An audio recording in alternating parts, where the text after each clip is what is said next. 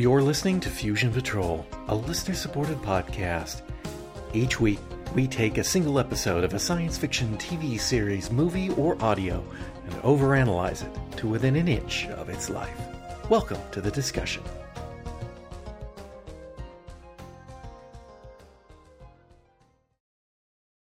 Hello and welcome to another episode of Fusion Patrol. I'm Eugene. And I'm John. How are you doing tonight? And it I'm I'm good. I'm good. But uh, it's movie night. Did you know that? Yes, yes. It's Fusion Patrol know it was movie. movie night. Oh, good. I'm Yep. glad you. I'm glad you knew what we were watching tonight. Yes. I got the So memo. it is. It is H.G. Wells' Things to Come, which I don't know. Some most places just put this down as Things to Come, but Well, it was. It's also been advertised, and at the beginning of the film, it definitely says H.G. Wells' Things to Come. Do not get this confused with the 1970s H.G. Wells' Things to Come. This is shape of things to come. No, no, no, no. There was a um. There. Oh yeah, the shape of. Yeah, you're right. Shape of Things H.G. to Come. Shape of Things Come. Yeah. Oh, yeah. Let's not even think about that one. No, no, no. This is 1936. Mhm. Uh, things to come, and uh, let's start with a synopsis of this quick and breezy movie. Interesting way of describing it. Do go yes, on. I will. I will give it a shot. It is Christmas time in 1940 Everytown. Life at this joyous time of year goes on as it always has, with people laughing, shopping, enjoying the panto, and being with their family and friends. But there is an ever present reminder that Europe is rearming and that war seems on the horizon. At the home of John Cabal, he, his wife, their three children, grandfather, and friends, Harding and Passworthy, the celebrations are first ruffled by Cabal's pessimistic musings about mankind's inevitable march towards war. Passworthy, the optimist, assures him there will be no war. And even if there were a war, war is not the end of progress. War spurs progress and innovation. The second interruption is, is the actual war, which starts that very night with a sneak attack, bombing and later gassing the city. Cabal and Passworthy are called into military service. Cabal leaves his wife and children, while his wife wonders if it was fair that they brought their children into the world. The war drags on, and true to Passworthy's words, weapons technology such as tanks and planes are spurred forward. In a dogfight, Cabal shoots down an enemy aviator. Cabal lands to rescue the downed pilot, but his plane is full of lethal gas and it's leaking out. The two pilots both have gas masks, but when an unprotected child arrives, the enemy gives up his mask for the child. Cabal rescues the child and leaves the enemy a gun so that he may kill himself rather than succumb to the gas. Before he performs the final act, he sees the joke that he was trying to gas that child and her family in the first place, and that maybe he's already killed her family, and yet he sacrificed his life to save her. The war continues, and now civilization begins to decline. In 1966, after 26 years of war, a new pestilence is struck, a plague called the wandering sickness. It is highly contagious and 100% fatal. Victims, just before they die, get up and start wandering, sending the other survivors running away in terror. Harding, a research doctor, tries to find a cure, but he lacks the equipment to succeed. One man, Rudolph, has a plan. He orders people to shoot the plague victims on sight. By 1970, half the population has died from the wandering sickness, but the disease has finally burned itself out. Perhaps because of the culling. Perhaps not. Richard Gordon is what's left of Everytown's Air Force. They have a dozen planes that will not fly because they don't have the knowledge or equipment to repair them, nor have they the fuel to fly them. That's not good enough for the boss, Rudolph, now the warlord chieftain of Everytown and wager of perpetual war against their mortal enemies, the hill people. He wants his planes, and he wants them now, and he does not like Gordon's telling him that it's impossible with the resources they have. And then a plane appears in the sky. Not an old falling apart bucket, but a new design. Aboard is an aged John Cabal.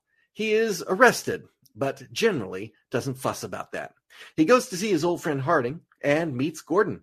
He tells them that he's with a group of what's left of the engineers, a brotherhood of efficiency, the Freemasonry of science. Harding and Gordon like the sound of that.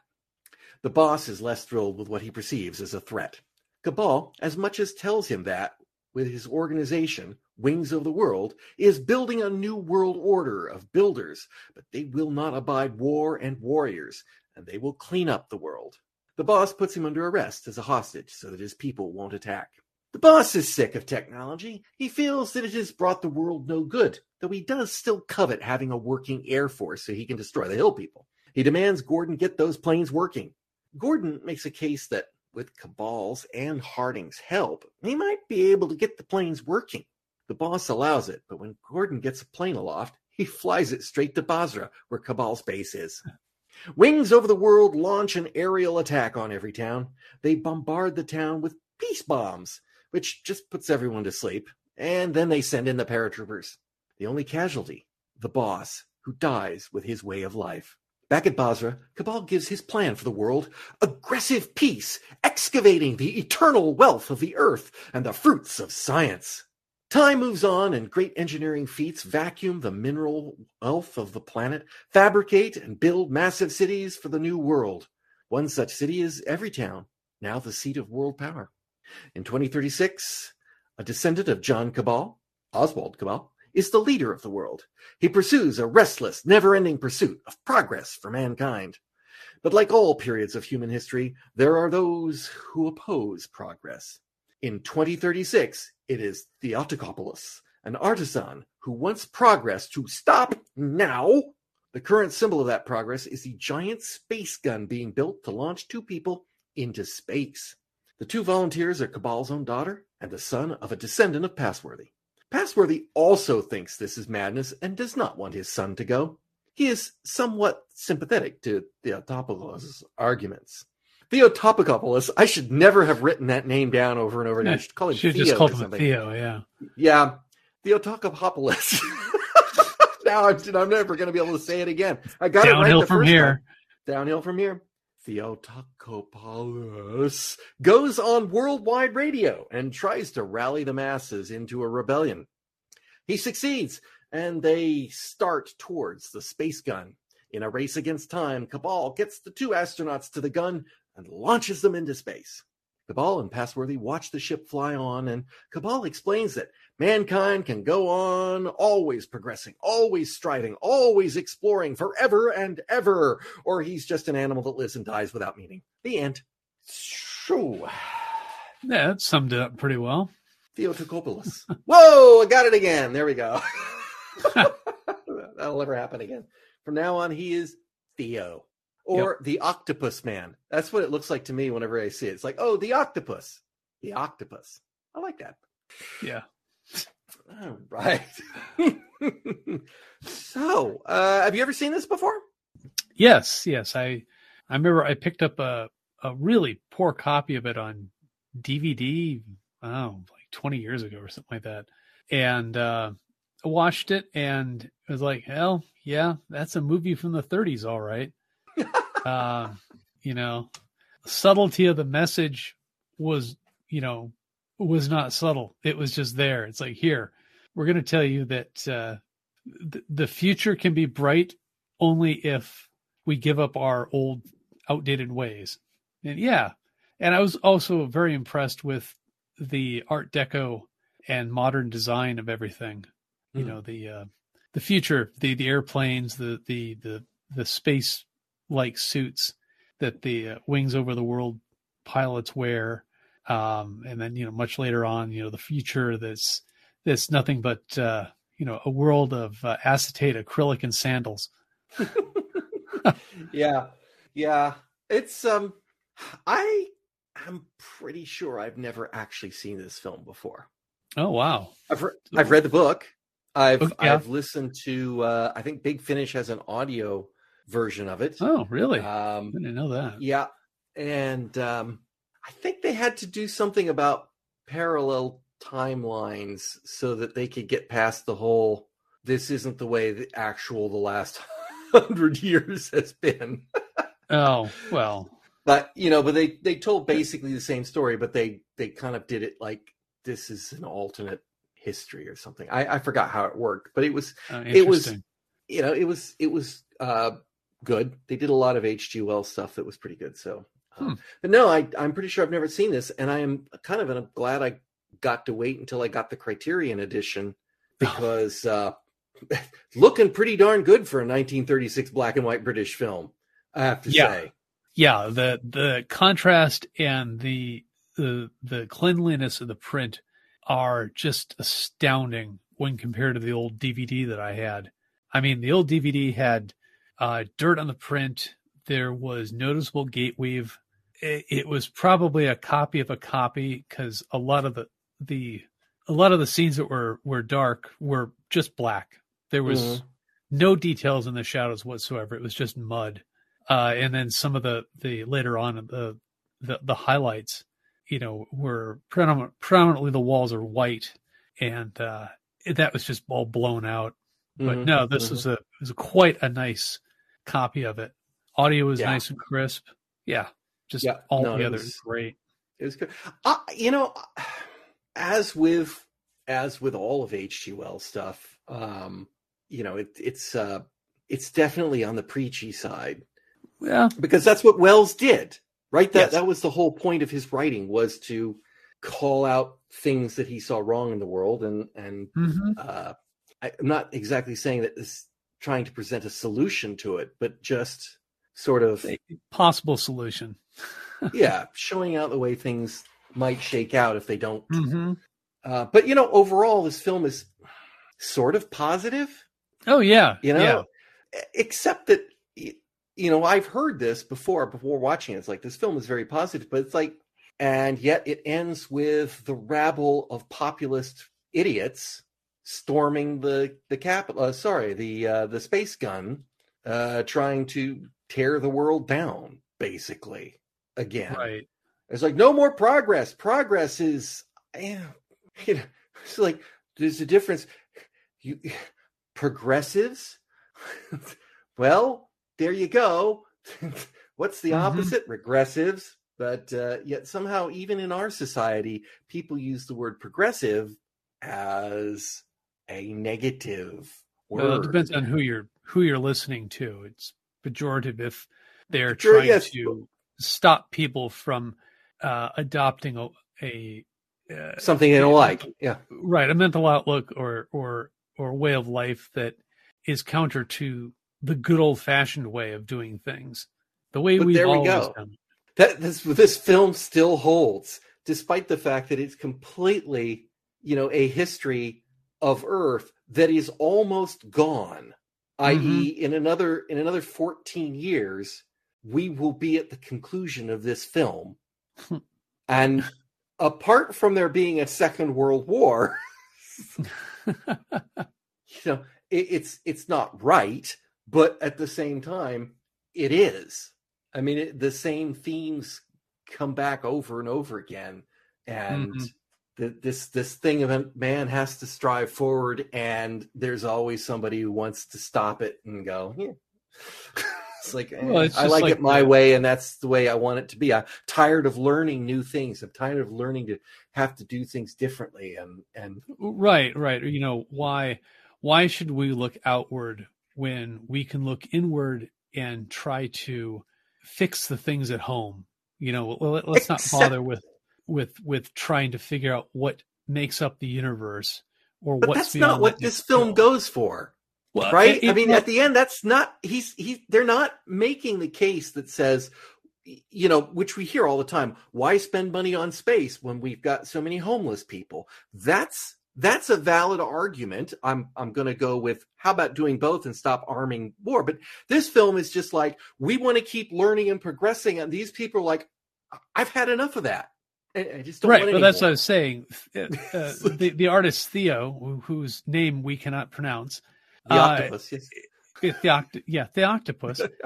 uh his his big argument that you know there's been too much progress mankind needs to sit and relax and, Nothing's and not stopping him from that sort of relaxing. Uh, yeah, yeah exactly uh so that would be analogous to you know let's stop looking outside us and just be happy with what we've got He, he- you know, he's, So, you he's know, not so making a good argument against the space gun. no he's Somebody not else built it. Somebody else has volunteered to go on it. It's all volunteers. They're all doing it. It's Right. not affecting him in any way, shape, or form. He just Yeah. doesn't like it. And I, I don't really get the idea that their entire society is based around building the space gun. Yeah, I don't I don't see that. Yeah, I don't think that's the case. I mean, He's a sculptor. He's a a project. doing. exactly. Yeah. So yeah, everyone has everything they need, and or appears to be. I mean, this appears to be a, a Star Trek future, right? Where everyone has everything they need, and and their cities are nice, and they've got wealth and building and stuff. And then so why are you complaining about what other people are doing? But that is the problem in this world: is that there are always people complaining what other people are doing, and somehow thinking. I, there's a there's a line in this that says, uh, well, let me see if I can find it as I didn't write it in my final notes, but I know it's in my. Yes, he says, Your progress makes the great small and the strong feeble. So he, he's oh, basically yeah. saying that that you're. I, I've I've become a great sculptor, and then your progress comes along, and you make something that makes me a a, a lesser sculptor because now Right. sculpting can be done better. As, as the or- pond expands, the fish becomes smaller. Smaller. Yeah. Yeah. So I mean, Yeah, that's like, the closest thing to a Ego. salient argument he has. Yeah. I mean, at least that one you can understand. It's like you feel diminished by Mhm. everything moving faster than you. And I Right. suspect that that's probably true with a lot of people that don't like the oh, change in the world. certainly. It's like I oh, do certainly. There's, yeah, I, you know, I, I've met people that that have that opinion nowadays. It's like, you know, this. about 49% of the population based on the results of the 2022 election. Um, yeah. in some way, shape, or form, perhaps. Yes. Yeah.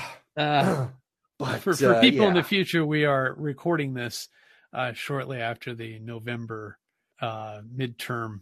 What, what's the official? yeah. 2022 midterm. uh, 22 Yeah. midterm elections, yeah. midterm elections. Yes. So, yeah, which is a stupid name because it's really mid-presidential term. But anyway, whatever. Yeah, well. it's 2022. It's like, Mm, nonetheless, it was about 49, 51 is about the way it worked for most things. so, Yeah. uh, and 49, mm, Yeah. they don't like the progressives. Uh, yeah. so I always thought that was a silly name. Of course, you want to be progressive. That sounds good. I know how how you can turn that into a pejorative term is I know. Just staggers the mind. It's just a complete and absolute failure of education that people don't know what that word means. I I Um, it- yes. I- you, you, Thank you, Newt okay. Gingrich. wow, sorry, don't Yep. forget we have the somebody over in Britain whose name eludes me at the moment was like, "We're tired of listening to experts." It's like, yeah, Yeah. you sure are. Careful what you ask for there, buddy. Yep. You might get a president like we just had. Mm, well, what do you mean? They might get. They have a prime minister that we like we just had. Yeah. Anyway, Three of them in the last few weeks. But anyway, yeah. yeah. again, contemporary politics that have nothing ourselves. to do. You've probably had seven or eight prime ministers by the time this goes out Well, maybe you just need early dozen. 2023. Yeah. Pick them up at Um, Tesco's by a dozen. One Uh, thing that I, I mhm. find interesting is that when I think of H.G. Wells, and and part of this is because of things like uh, Time After Time and and Timelash and uh, and other things, and and the various uh, adaptations of uh, you know some of his novels.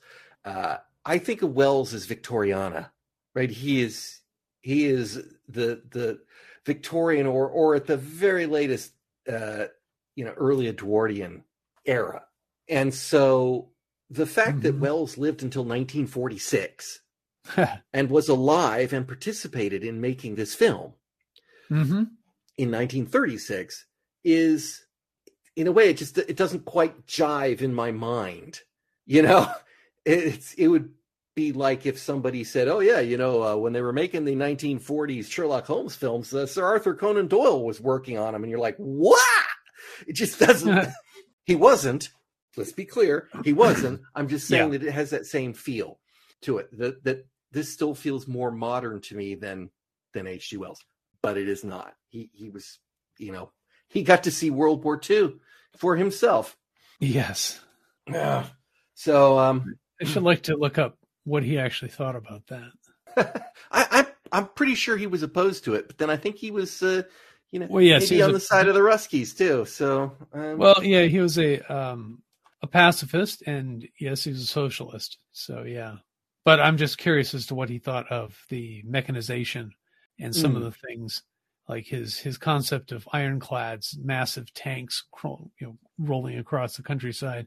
yeah, Uh, obviously inspired by you know World War One, but the trench still. warfare. Yeah, right. yeah. Well, just just armored vehicles. hmm Yeah. Well, I mean, we see that in these footage. There's lots of barbed wire, and there's lots of, you know, I don't, we don't exactly see trenches, but it it feels like trench warfare. Uh, yeah, in yeah. the way the it's tanks and stuff uh, Yeah. were still very new uh, method of, of waging war Mhm. uh, in the 1930s. I mean, never really been tried. but they would. I thought it was would be in particularly funny when all the the soldiers pulled up on motorcycles. That was a Yeah, that was good. oh, the cavalry's here. The motorized cavalry on Yep. the motorcycle. Anyway, um, so he had a hand in making this film, and uh, some say that he had an ironclad hand in making this film. He had, he had he had a very strong say over the script, and and he had a lot of say in, with regards to, uh, in addition to casting, uh, the design, and a number of aspects of the film. And then yet I see other places that contradict that and say that that's a myth that he didn't have it. So I don't know what the I don't know what the word is. Uh, the DVD Criterion set has or the Blu-ray Criterion set has an interview that says from a historian that says he had quite a lot of control over the over the film. Well, I know Um, that he didn't but- like uh, Fritz Lang's Metropolis. He didn't want it to look Yes. like that. Did not he did. want There the is a memo memo that says you've seen that. That's exactly what we don't want. right, right. So it's like, oh, well, we can get rid of the giant, huge, monolithic, massive tower of buildings that represent the future. Uh, Yeah. we can go to something else. Oh, those terrible places like New York that are all growing into the sky and have windows. We don't need windows. We've got light inside our houses. Exactly. I have light inside my house. like at night. I I mean, this is not did they not have light in 1936 Britain? I it's like he said we had light inside our houses. It's like uh oh Well, true. You know, they they had gaslight way before they had electrical light. So yes, that that's not too uncommon, but still, uh, yeah.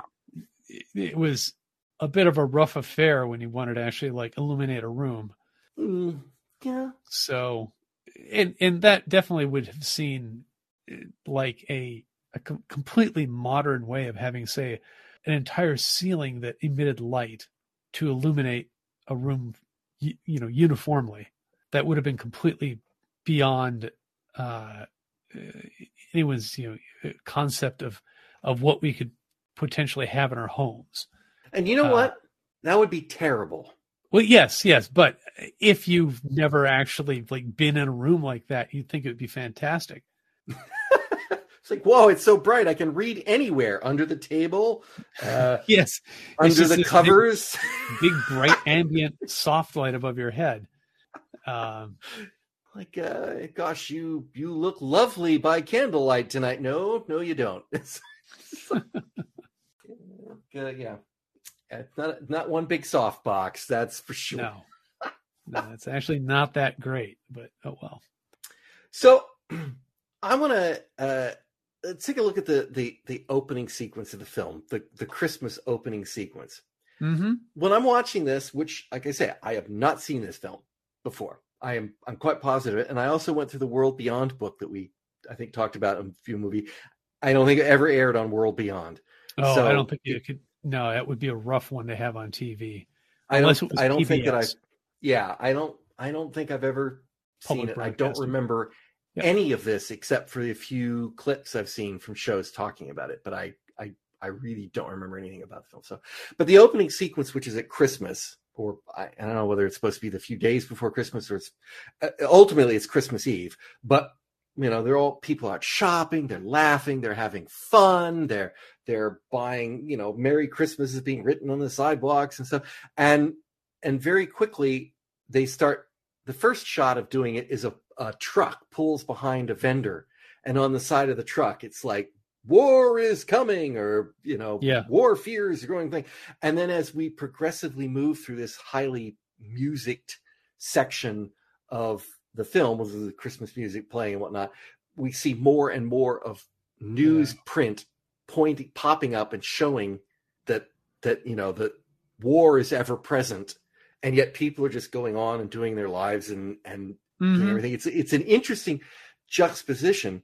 Um, it's very heavy handed, and yet it's doggone effective. Oh yeah, It's yeah. really it, effective. it does a good job of setting the idea that that yes, it's uh, Christmas time, everyone's happy, but yet beneath the surface, trouble is brewing, and When that, there is yeah, little or nothing that the population can do about it.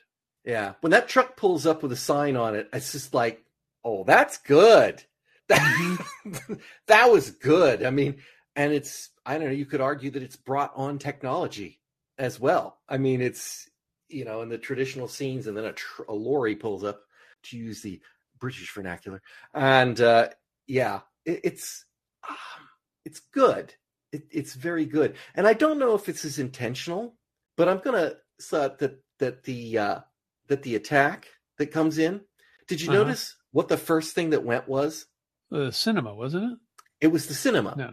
Yeah. So the first thing that goes are like arts and frivolous things. And the next thing that went was the department store, commerce, trade, Goods. supplies. yeah. And by the end of this sequence, you know, what's the last thing we see? The dead child, the death of the future, in Yep. a way, which is is what frequently is used when you show a dead kid in a war film. It's like death of the future, Right. death of potential Yeah. Um, it's very strong on the on the symbolism and the themes. One of which is, "Don't worry, we're just about to win." Over and over and over in this film. Oh film, yes. the the press, the media are always saying, "Don't worry, it's just the it's just an air raid. They probably won't cause any damage. Don't worry, it's just a few bombs. Go inside, you'll be fine. Don't go out in the streets. Hide in the underground shelters. Don't worry, don't worry. it's like it's a Mhm. gas attack. We'll be passing out. We'll be passing out gas masks. Don't worry. Go inside. Don't worry.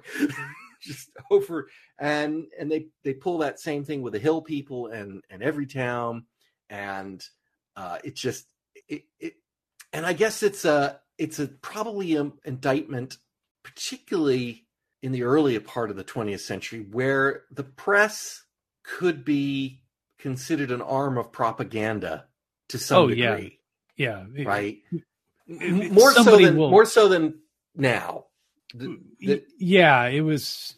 Yeah, it, I think it was probably a lot easier for a government or a non-government power to uh, sway the press, and plus also well it's your patriotic duty right.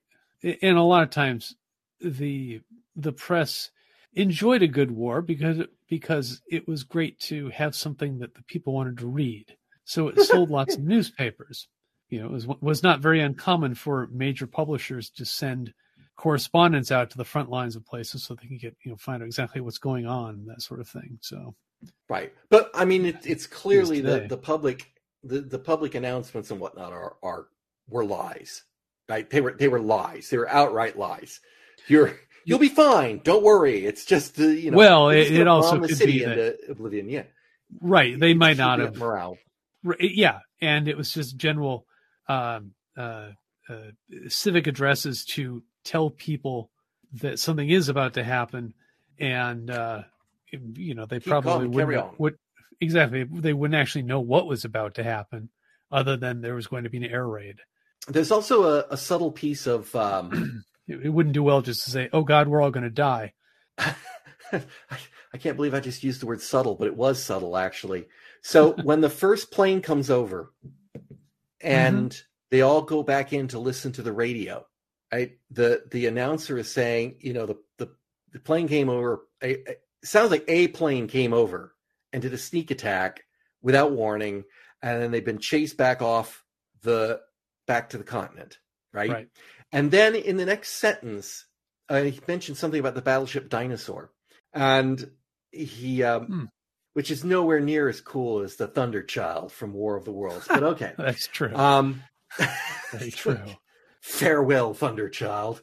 Um, but then the announcer has a line where he says something about I forgot the exact wording, but it's like the heavy damage to the fleet Hmm, or something, or catch that. casualties at sea, and and like the woman says casualties at the fleet or something. She repeats the line back because he never mentioned anything. It it sounds like you know we just chased him back off and and off they're going, and then all of a sudden you know and our ships are shooting at him and stuff, and then suddenly there's like wait, there's casualties on the fleet. It's Hmm. it's an out and out lie. They just completely sort of underplayed what had happened. They omitted that intentionally. That's that's what I read out of this. It's part of that keep your patriotic duty up in the war announcements Hmm. kind of things, which we know they did, particularly in World War II, and I assume they did in World War One as well. But um, you know, there was there was a yes, we have to report, but yes, we have to do our patriotic duty to to keep the war effort and morale up for the people and Sure, whatnot sure. and sometimes that involved omitting things from your reports. So I, I thought, like I said, that was a very subtle sequence when they did that. And I'm like, oh, I see what's going on here. I see what's going on here. You can't trust what the announcer is saying at any time in this film. You you cannot trust what they're saying. They're they are the voice of somebody who has an agenda, and uh, yeah, um, Hmm. that was uh, another uh, another theme that they like is the um, well put these in no logical order because they're in my notes in no logical order but the grandfather complaining about kids toys are just too complicated these days Yeah. how, do you good. feel about that old man How- I haven't gotten that old kids yet. toys how were your kids toys compared to your toys Uh, Legos are Legos. They haven't changed too much in 50 years. Legos are legos but that's but the vast majority of kids toys and stuff and then my Uh, kids are you know 18 to 20 and and i know when i looked at their toys it's like geez this is in a way so cool and yet at the same time Where's the imagination? Yeah. where is the imagination it's like if i have a phaser toy i want it to make a phaser sound i don't want it to say okay captain picard fire that phaser! It's like why? It's like where is the it's like you just you just uh, you're you're setting the stage for what it's doing instead of what the kid's playing and i i don't know. But i i but i felt it. When he was talking about the complicated toys the kids got i'm thinking i i i can totally see how you would look at the toys that kids get today and go go we never had anything like that we didn't need toys like that Oh well, I've I, yeah, I've definitely seen some toys. It's like wow, that. Well, a good example would be uh, the um, the Furby. oh yeah You know that thing Yeah, was a, and that's now an old old toy. But the the ingenuity that went into creating it is just impressive as heck. I mean, the mechani- mechani- mechanization and and and uh, just the ingenuity was was astounding inside that thing when you saw it taken apart. I mean, it's so much different than just a a plastic disc that when you push a button, it would play a tiny record for five seconds and make a sound. You know, that have been been inside kids' toys for fifty years or so. when i was a kid kids toys were a pair of socks oh no Okay, old man. maybe not. If you're lucky, they turn into a, a monkey. Yeah. oh, oh barrel of monkeys wish i hadn't thought of that all right um, sock puppet, sock monkey. Uh, all right, listeners. Anybody know the reference to a sock puppet named Skank? Anybody? Anyone? Write in answers on a postcard. I'm curious if anybody knows that. I vaguely Oh. remember something about that. it was an obscure one. It's an obscure one. Um. Oh yeah. So um, a couple scenes with passworthy or noteworthy. Hmm. um, one is when he's going off to war. To war. It is interesting that he's doing the whole. He's making the argument. No, uh, this is a different piece. No, war advances technology. War advances mankind. It stimulates them. But it's kind of true. Yeah, it is. It is to a certain extent. um, it, it, I think it all depends on how long war lasts, Yeah. though. I think Wells's point was that you know we have passed the point where that's true anymore. Now what we have is enough to just pummel civilization into the ground instead of you know you, you reach a certain point. Obviously he hadn't reached nuclear bombs yet, but you reach a point where the, the weapons are so good you don't need to progress anymore because you're not going to when the, Right. when it all goes up. Yeah. It's- that's going to Yeah. be the end of it. Um, it's one thing to find a different way to kill a guy at 10 feet, 20 feet, 50 feet, 1,000 feet. And it's another thing altogether when you can kill 25 million of them, half the world away in an instant. And, hmm you know, that's, uh, um, so yeah, um, I can't mention what it's with, but that's a, a famous TV show that I would be spoiling someone if I said that that's, that's basically the theme between, you know, war builds things up or, or peace brings things up. But anyway, we'll say no more. Well. The other thing that was, again, heavy handed, but very quick, Passworthy is talking uh, when they're just, they've been ordered to do the mobilization. And he's, I think he's talking to, to young Harding. And he's saying that, you know, it does, well, it could be a mistake because, I mean, they, they couldn't, they couldn't bomb us without declaring war. That's not civilized, basically, is what he's kind of saying. And then in the course of his own ramblings, by the time he gets to the end of it, he is to the point where if they attacked us without warning and making a declaration of war, they're nothing but vermin that need to be wiped out. Right? He is he is he has Mhm. completely dehumanized them, which is Right. exactly what we do in war, not usually done in one paragraph of dialogue. Like, No, it But- usually takes a few d- days at least. yeah, you, you gotta you gotta go what get the propaganda department on this. What do we do to them? Oh yeah, they eat babies or whatever, you know. Right. But he went he went straight to it. And again, that's Mhm. just the preachy nature of the film, but but but Yeah. true, right? Yep. Another theme of the film is if there's going to be war, what's the point of doing anything? Did you notice that one? It starts Yeah, with that, Harding. that came up in a couple couple places. Yeah. Yeah, Harding is like, well, if we're going to have a war, what's the heck of point of me doing any medical research then? It's like, well, I'm thinking because we need medical research, whether we're at war or not. Ah, Well, it's just a very fatalistic view where, you know, it's like, well, we could die tomorrow, so why am I going to do anything? That sort of thing. yeah, and we follow that one up with almost immediately. Were we wrong to have these children? Oh, yes. Yes. I mean, that's Don't have- really heavy-handed there. Yeah. And, and Cabal, of course, is like, no, you know, carry on and lives and needs. And he- he's right. Whenever, and you do hear people say that. Oh, certainly. I- arguments. I remember that Yeah. from uh, a number of my friends saying that from the uh, the eighties. You know, so they're not going to bother having kids because you know the, the, the they're just going to get annihilated in atomic war from you know with the Russians. yeah. Okay. like, or, or, or maybe not. Right. Like, or, or maybe they will be the people that stop the atomic war with the Russians. Right. Or you know, right. you know, it's again it, Wells expressing. I don't think Wells is expressing his own view there. I think Cabal is expressing his view. It's like, yeah, you do, and you have to go on, and life carries on whether there's war or not. But we just have to keep moving forward, and sometimes there are obstacles like the war, and you just got to go do its thing. Um, seems like there was one more in this, eh, but I'm I don't have it written down in this same spot. So, what what uh, I, I'm sure I've got a few more, but what else have you got? Uh, well, Oh, um, not really a lot more than all that. Um, Hmm. Couple other, uh, you know, like uh, I forget who said it, but uh, science is the enemy of everything natural in life. It's oh, like, yeah. oh, really? Wow. No. I think that was the No, boss, but I'm not.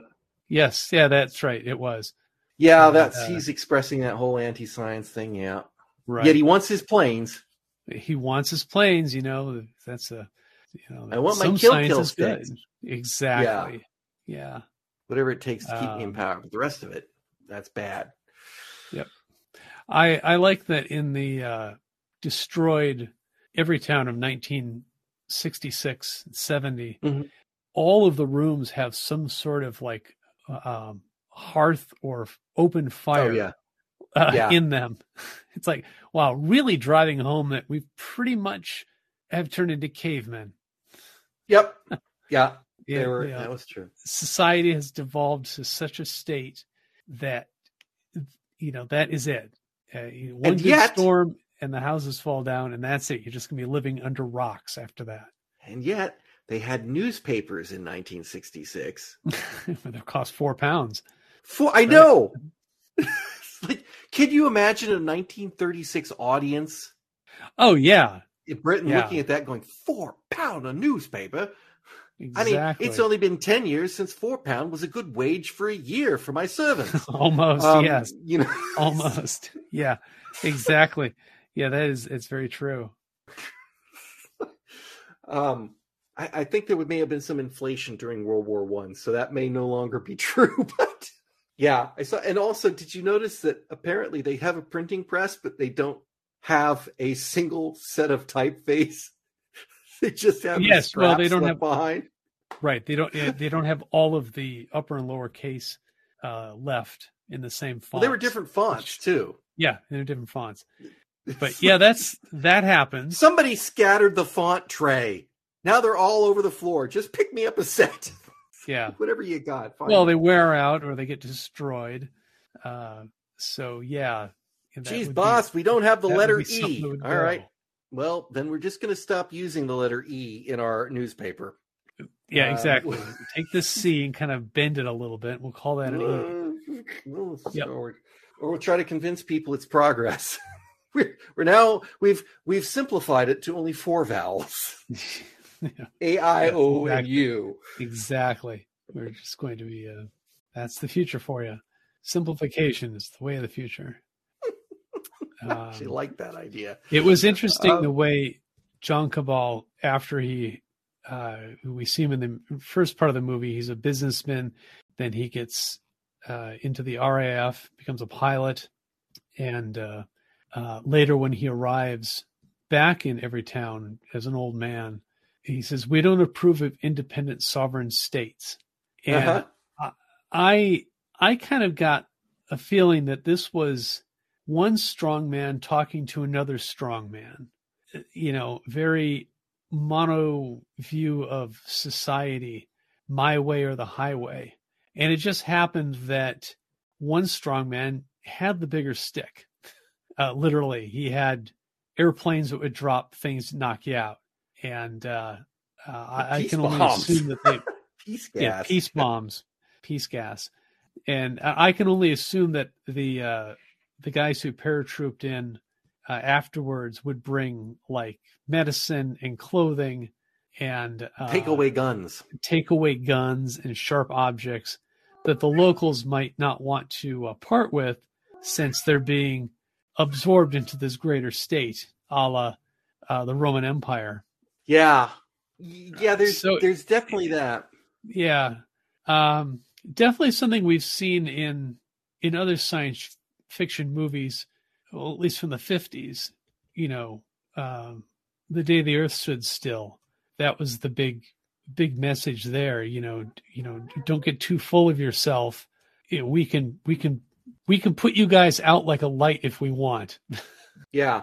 We'll we'll welcome you into the Brotherhood of Planets, but you Yeah, need to straighten gotta- your act up. exactly, exactly. Well, that's not quite the same because I, I got the feeling that in the day the Earth stood still, we could remain on our planet forever and do whatever we wanted as long as we didn't try to export our madness outside of the Earth. But clearly, here, Cabal is not going to allow that to happen. Oh, We're Oh, yeah. going to clean yeah. up this planet. Right. It is literally my way or the highway. You know, you are going to become part of us, or But the you know, difference is my way is good. Well, yeah. well, it that also Ah. that all depends on who you're talking to, though, because a lot of people will say that, well, and I don't want to have unlimited health care and a full belly and warm clothes and a Housing, roof over my house, a roof over my head and education and stuff if I can't be a free man? It's like, um, or I, I have the dream that you know that I could be a rich man, and in your right. system, I want more I can't than what exactly. I want more than what you're willing to give me, and I just don't like that. more than what everyone else has is what it is. Yeah, well, you know, maybe you could work with the program and then you could go out and do something Mm. later on. I don't know. Yeah. yeah, yeah. Th- This film has something to say, even in 2022. Oh yeah. you, you watch this film, it's like, Science yeah, fiction is is is it truly is a, uh, a, a philosophical discussion, yeah, yeah. and it is Um, a, a, a lens unto the time it was created. but it's also it's also what what works about this film is that I can lens it right through today Mm-hmm. too, right? You can, and I think that's what makes this actually a true classic. Is that Yes, timelessness. it? It is.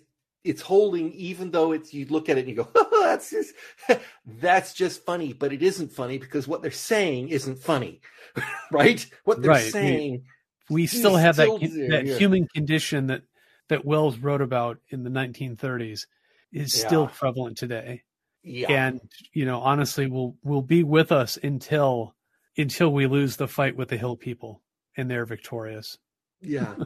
I, I you know i'm i'm kind of in the i'm in the camp that says there's it's got to be possible to be better. It, it has got to be possible to be better. And i am not in the camp that that says i don't care if we're looking at the year 75000 mankind will still be scum. Like well I, that is not necessarily a true statement it just isn't i mean that's it's a it may be true and it may not be true and i'm and i'm not i'm not you feel gonna it is not a true statement. Yeah. i feel that there's a statement that does not have to be true and therefore we can strive to be better um and if Yeah. they won't be better we'll clean them up We'll we'll beat them into betterness. now speaking of betterness i'm gonna, I'm gonna roll back to the 1940s i think in this film right. 1946 the pilot Let me sequence. hitch my belt up higher. Here we go. Yeah, the pilot sequence. So Cabal shoots down a guy who's gassing a city, Yes. and and for some reason, because I guess he's a decent human being, he lands to see if the pilot he's just tried to kill is alive. Because I don't think he's landing to make sure he's dead. No, Right? That doesn't no, that doesn't so. feel like it. This this this feels like that whole thing back in World War One, where the pilots were having a jolly good old time with each other. it's like you know, we'd hang out and have drinks if we could with each other, but you know, up in the air, shoot for a couple minutes, and then come back down and Right, right. It was yeah. and they would take care of each other if they came down behind enemy lines and all that kind of bad nonsense. And and I Give get the feeling that that's ex- give them state funerals. I, I get the Yeah. feeling that that's what this is supposed to be reflective of. Is still that era of mindset that the pilots uh, come Well- down and and and help out a, a fellow airman because we're Well, we're fellow airmen. Cabal is basically a good man. He just But we see that the other guy is too. Right? The guy Yes. comes to help him and he's like, "No, you better get out of here. That's that's gas and you're going to die." It's like he's the enemy. That's what you want him to do, supposedly. But when it's on a personal basis and he's talking to him one to one, he's a human and he's going to try to keep him alive. And Yes. then the little girl comes along and he gives her first Cabal gives the girl his mask. He's like, no, no, don't give it. I'm going to die anyway. Here, give her the mask. And uh, yeah, I'm I'm finished for this. And then you know we'll talk about Cabal giving him the gun to do the honorable thing. Uh, but um, you know the guy the guy says it uh, again very. Very, we're gonna bonk bonk you on the head with this. The guy points out, it's like, you know, I was flying over here bombing her. My goal was to kill her with gas, her and her family. I probably did kill her family. She may be the only one left. I've killed them all. And here I am giving up my life for that girl. Mhm. And I think once again, we're talking about that whole dehumanization of the enemy. But you know, this guy's not a this guy is not an indecent human being. There's a child who could get die, and he saves her. It's it's it, it's definitely you know trying to play up the the the, the contradictions of humans in war. Well, also, I think it's trying to get the idea that the the airmen of the world are somehow better, but they have a, a more uh, holistic view of of things. Mm.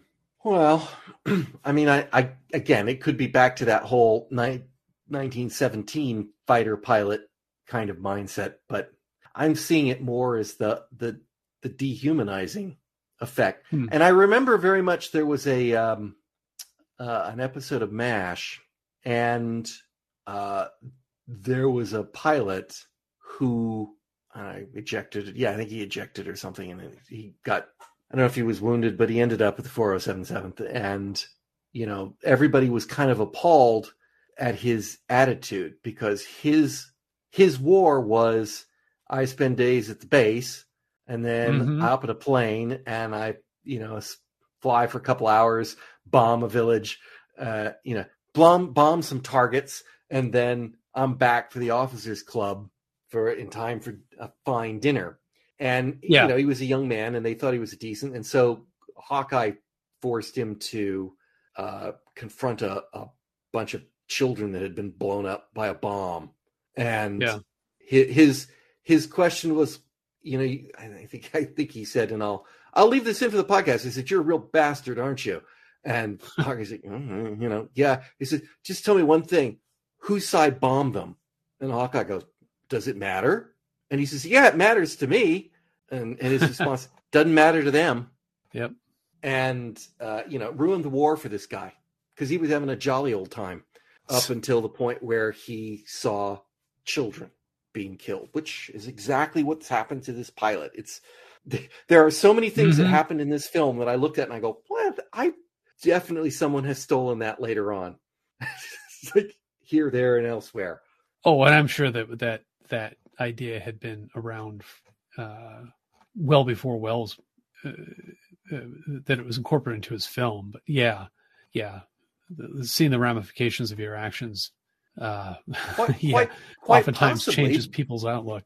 But but remember, you know, there is there is something that's be said for people who are fighting a war from the air, which was new in World War One, mm-hmm. having that extreme distance from their targets I mean, that's that's as clean yeah. as it gets, as the guy was pointing. Now, now, of course, you can fly a drone over and pop them without any risk to yourself. Um, yeah. So that's even that's even more so. But eh, so I'm I'm not saying it you know could happen with people with artillery at long range and whatnot, but I, I have a feeling that it's a relatively newer idea in the zeitgeist of war uh, uh, in in the early 20th century. But whether it's unique to Wells, I don't know. But mm. uh, let's see.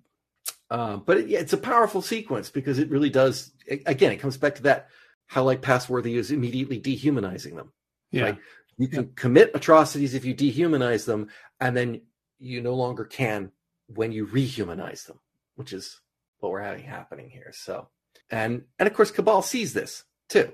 You know, he he he he witnessed this guy become a human again and not just mm-hmm. the enemies. So, okay, Wandering Death. Yes. Was that biological warfare?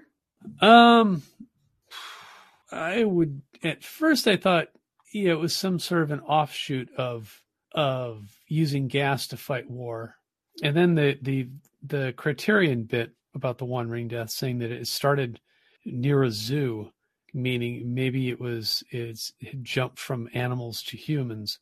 But I, am going to go with a chance to read that. Yeah, I'm going to go with uh, with a form of biological warfare. And I thought it was interesting that the that the use of gas was so prevalent in in the the movie uh, as opposed that was to a big deal bombs, right? Because gas was uh, a truly truly horrendous and terrifying thing from World oh, War yeah. One. Uh, it was it, inflicted massive casualties on both sides sometimes, and civilian. Oh yeah, the wind changes. Whoops. Exactly, and uh, it's just horrible. It's it's a reason why it's just totally not uh, what you do with war these days.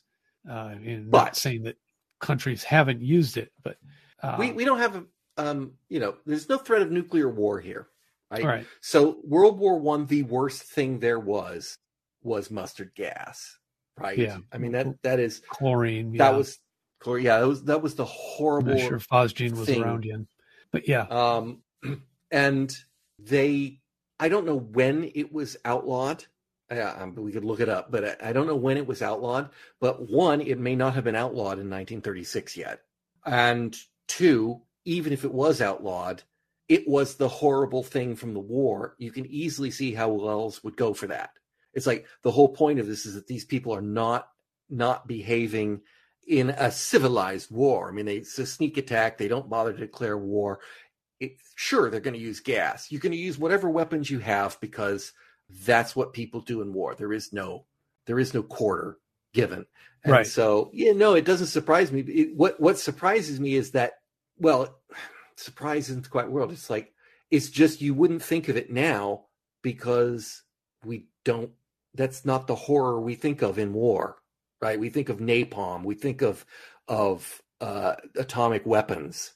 Uh, hmm you know the the fire bombings and things those are the big bads in the last few wars and so uh you know if you were writing a story now then that's what they would they'd go straight for the a bomb or the h bomb or you know the n bomb something like that. or the nude bomb um Right, neutrons, starring- neutron bomb. Yeah. Yeah. so um you know th- th- this makes sense in the context of 1936 but it does feel a little out of date um and i don't think you know an audience watching now i don't think that you would understand how horrible gas really was yeah, right i, I don't you know i i've grown up and you hear about gas attacks and it's like oh well you just oh gas put on the gas mask and you're fine um, you know, it's no big deal. But that's not the way it was. And No. if you got caught without the gas mask, and well, some and gas there were some couldn't be stopped by gas masks. right. so- they were gas masks wouldn't stop it, or the blistering agents were particularly nasty. Where Oh, if yeah. got on, if the mist got on your skin, it would start to burn you, and and it you know, Oh yeah, and if you Horrible. inhaled it, you were dead. You drowned in your own uh, liquid, you know, yeah.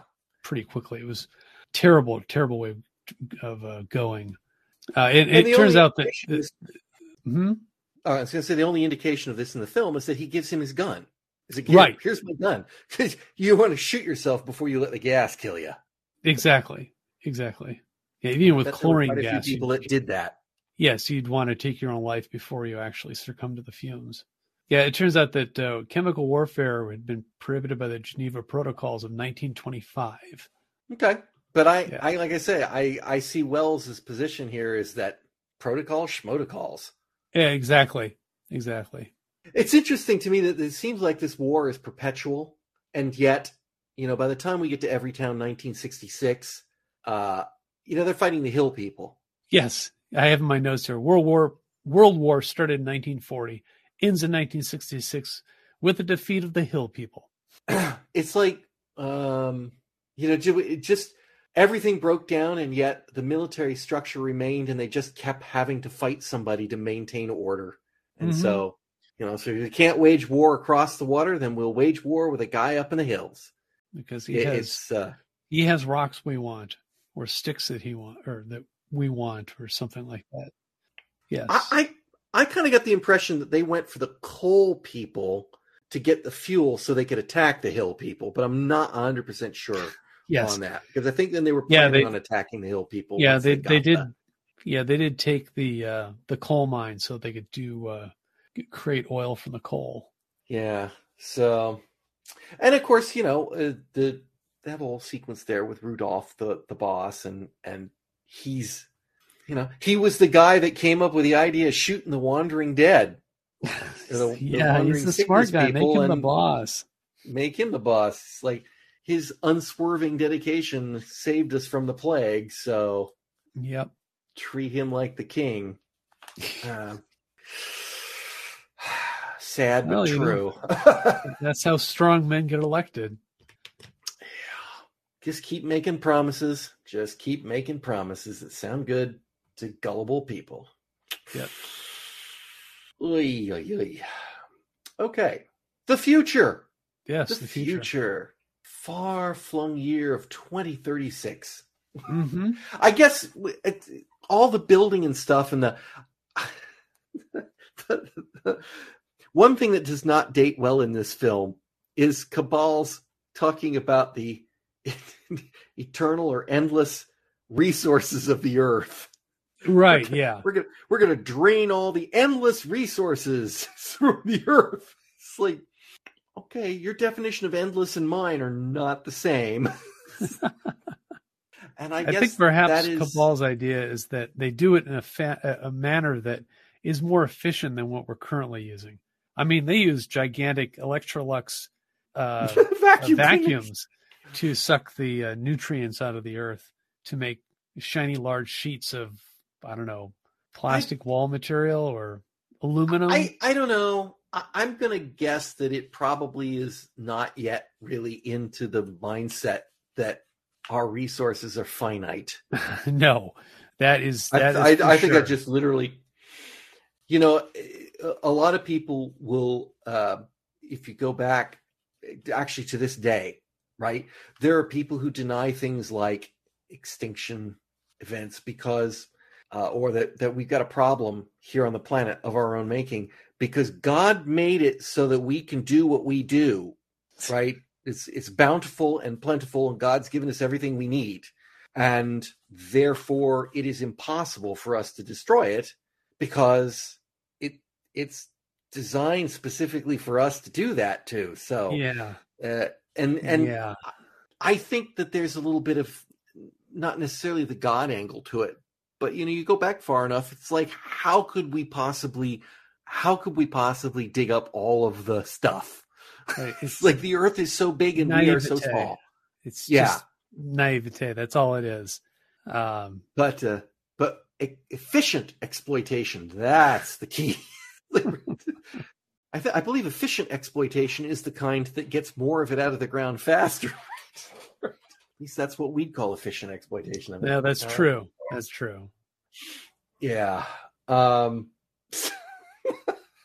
yeah that that didn't date well that that part definitely is like kind of hit a sour note it's like okay your vision of the future is built on a lie Well, you know that a, a lie we know that today, but back then, you know, they.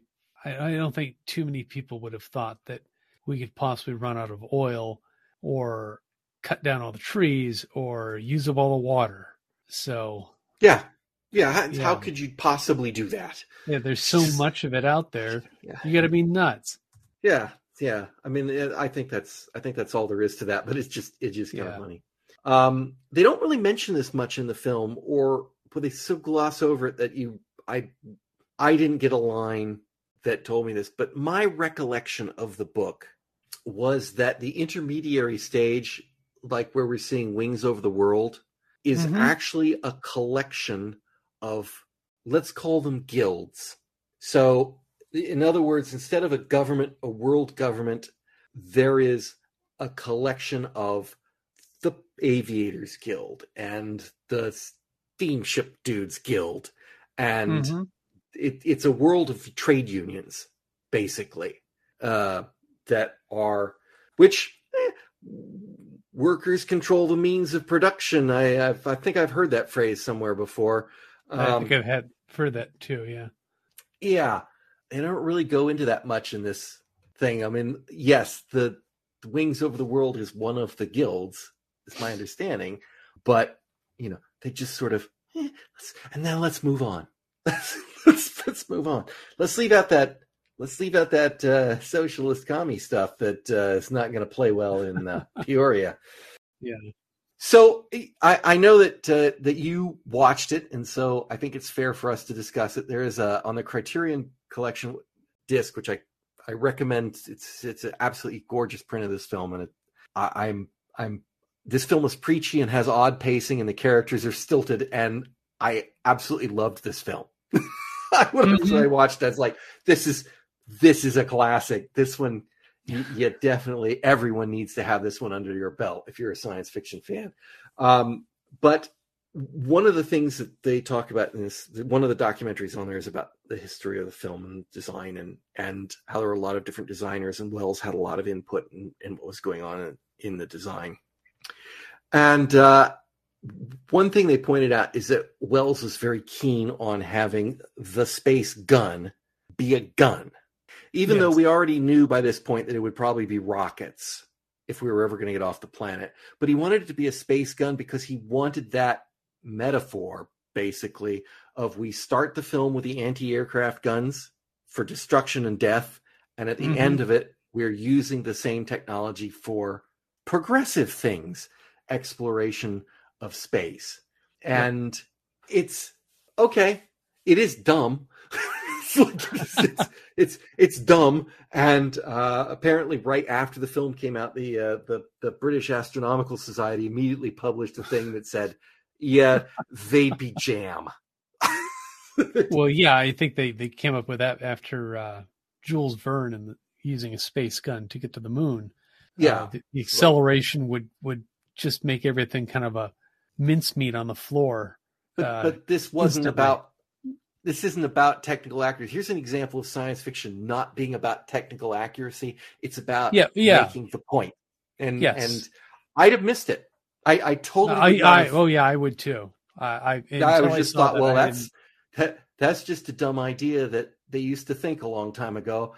But no, it was they knew yeah. they knew this was wrong, and yet it had to be there for the look and the style and the feel of the film. Although I think there is, you know, I think the British Astronomical Society did not watch the film closely because if you paid any attention uh, when they were getting into the uh, capsule, uh, they said to them, uh, make sure that you uh, you clench your muscles yeah, during the takeoff. To tighten all your muscles during during the the concussive effect. So right. uh, so you know they wouldn't have been turned to jelly because they were clenching. Um, huh. Maybe there's something to that. I don't know. Yeah, you can stop like bullets. safety way. belts, uh, maybe shock cushions, or uh, you know something. But uh, no, clinch. Yeah, yeah, clinch really know. tight. Yep. Which, which, oddly enough, just to throw a little bit of real world uh, data out there, people who are drunk, uh-huh. although they obviously cause a lot more accidents, and therefore you know, I am not advocating this in any way, shape, or form. But people who are drunk apparently have a higher incidence of surviving serious accidents because they don't clench up. Right, they're relaxed, so when they get flung around the cabin, relaxed they're, they're in, yeah. they uh, they don't uh, break things as easily. Yeah. so, yeah, you Yay. see it, you clench up. That is the worst possible thing to do in an accident. You want to go. Ah, Unfortunately, right. you can't. Because no, that's not, not what that. humans do. no, you can't. You can't. And and I know I've been in situations where I clench up, and then it, you know, it's too late by the point you've clenched up, but you go, "Oh, I shouldn't have. I should have loosened up. like, mm-hmm. Go limp. I mean, go limp. yeah. No. Um. So uh, bad advice. Bad advice if you're in a space ballistic missile. Do not clench. Let's see. Um, you know the the the design documentary points out that the inside of the city looks very much like a lot of hotels. Mm-hmm. And man, oh man, is he right? Oh yeah, definitely. You know, you got all these floors all over the place, giant open spaces with in the middle, uh, and yeah, with elevators going to the floors and yeah, everybody has yeah. a balcony. Everyone's got a window view of the world. Yep. But if but you know what I saw when I watched that film before I saw the documentary and he goes, "Oh yeah, hotel too." Mm-hmm. I saw Logan's Run. Yeah, yeah, they kind of that looks that, so much like the Dome that City. Look. That yeah, it's like yes, the Dome City is bigger and it's got fake water and the fewer travel and dome, but it dome. Yeah. But at the same time, the the the scenes of people milling about and and all that busyness, right. if you will. Yeah, and it's what you would have in a, a very large climate controlled covered city, you know, you could have, you know, there'd be no reason to have uh, individual houses on all over the place because you know you got these big office blocks or not office blocks but uh, housing blocks and uh, Just think about the crowd scenes and everything. They oh just- well yeah the crowd scenes like running all over the place yeah e- even at the beginning, you know, where people are filling into the amphitheater or whatever they're doing. It's like that's them going to carousel. I mean, that is kind of not the carousel, but you know, it's all the crowds gathering at the the thing or shop. Of course, they're shot in a shopping mall, which, mm, but it, it's um, I again, I look at that and I go, I have trouble believing the designers of or the producers or director of Logan's Run didn't kind of cop some of that from this. Yeah, it, it really has that feel.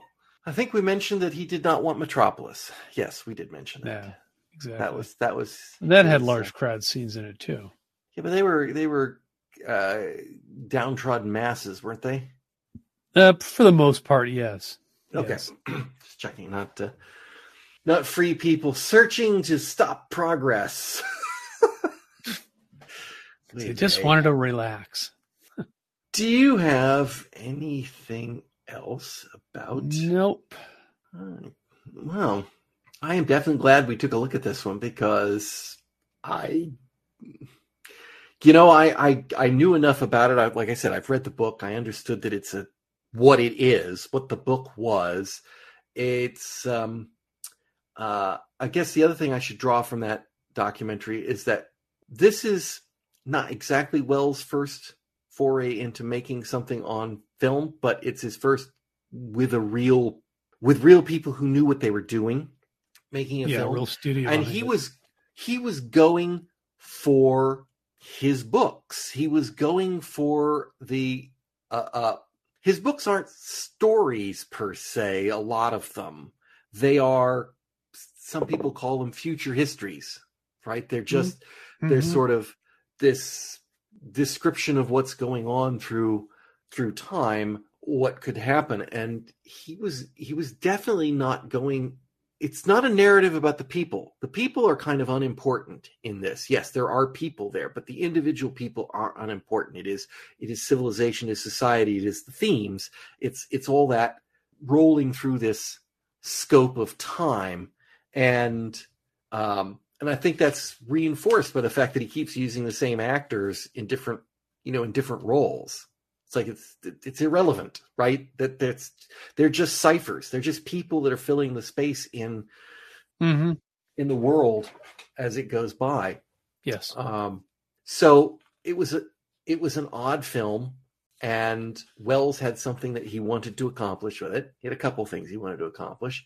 Uh, and when he was done he concluded that uh, this was not the medium to accomplish his goals. Just stick with books yeah Yeah. yeah stick with books so it was um but it, it's part of what makes it kind of a unique piece um the the other thing that they mentioned that he wanted to do that he did was not capable to do is that he wanted the score written first he wanted to make the film as a musical isn't the right word but very almost operatic. like an opera. Yeah. Yeah. So like it's it's the music tells the story and then people come in with dialogue to to move it along so you understand what's happening. And they they wouldn't let him do that. but nonetheless, he wrote the script in conjunction with the guy who wrote the music. Mhm. So so the two were kind of tightly wound together, even though the music wasn't actually written until after the film was done. All right. Uh well, because this is movie night, we never know what the next movie night is going to be, but uh, it'll be a it'll be a good one. Be, I'm Uh, sure yes. it'll be a good one. yes it should be wonderful Something with William Shatner, I think, and spiders, maybe. I don't know. oh, Um, no i might be busy that night i'm not sure John, thank you for joining me. oh you're very welcome Listeners, I hope you'll join us all again next time on Fusion Patrol. You've been listening to Fusion Patrol. Thanks for listening. If you've enjoyed this episode, we hope you'll consider supporting us at buymeacoffee.com slash fusion patrol or patreon.com slash fusion patrol. For our monthly Patreon subscribers, we're currently running a special series on Babylon 5. Come join the conversation in the comments section of this episode at fusionpatrol.com. You'll also find there over a decade of past episodes. You can find some of our other works at soundcloud.com slash fusionpatrol. Our music is Fight the Future by Amber Wolf. This has been a Lone Locust production. On the next episode of Fusion Patrol, we'll be looking at the Starhunter Redux episode Rivals. And we'll be wondering just exactly what Callie has to do to show Travis that he is not fulfilling her needs. Come join us next time on Fusion Patrol. Also, don't forget that between now and April 7th, 2023, over at soundcloud.com slash Fusion Patrol, we're running our special series on Star Trek Strange New Worlds. Check it out.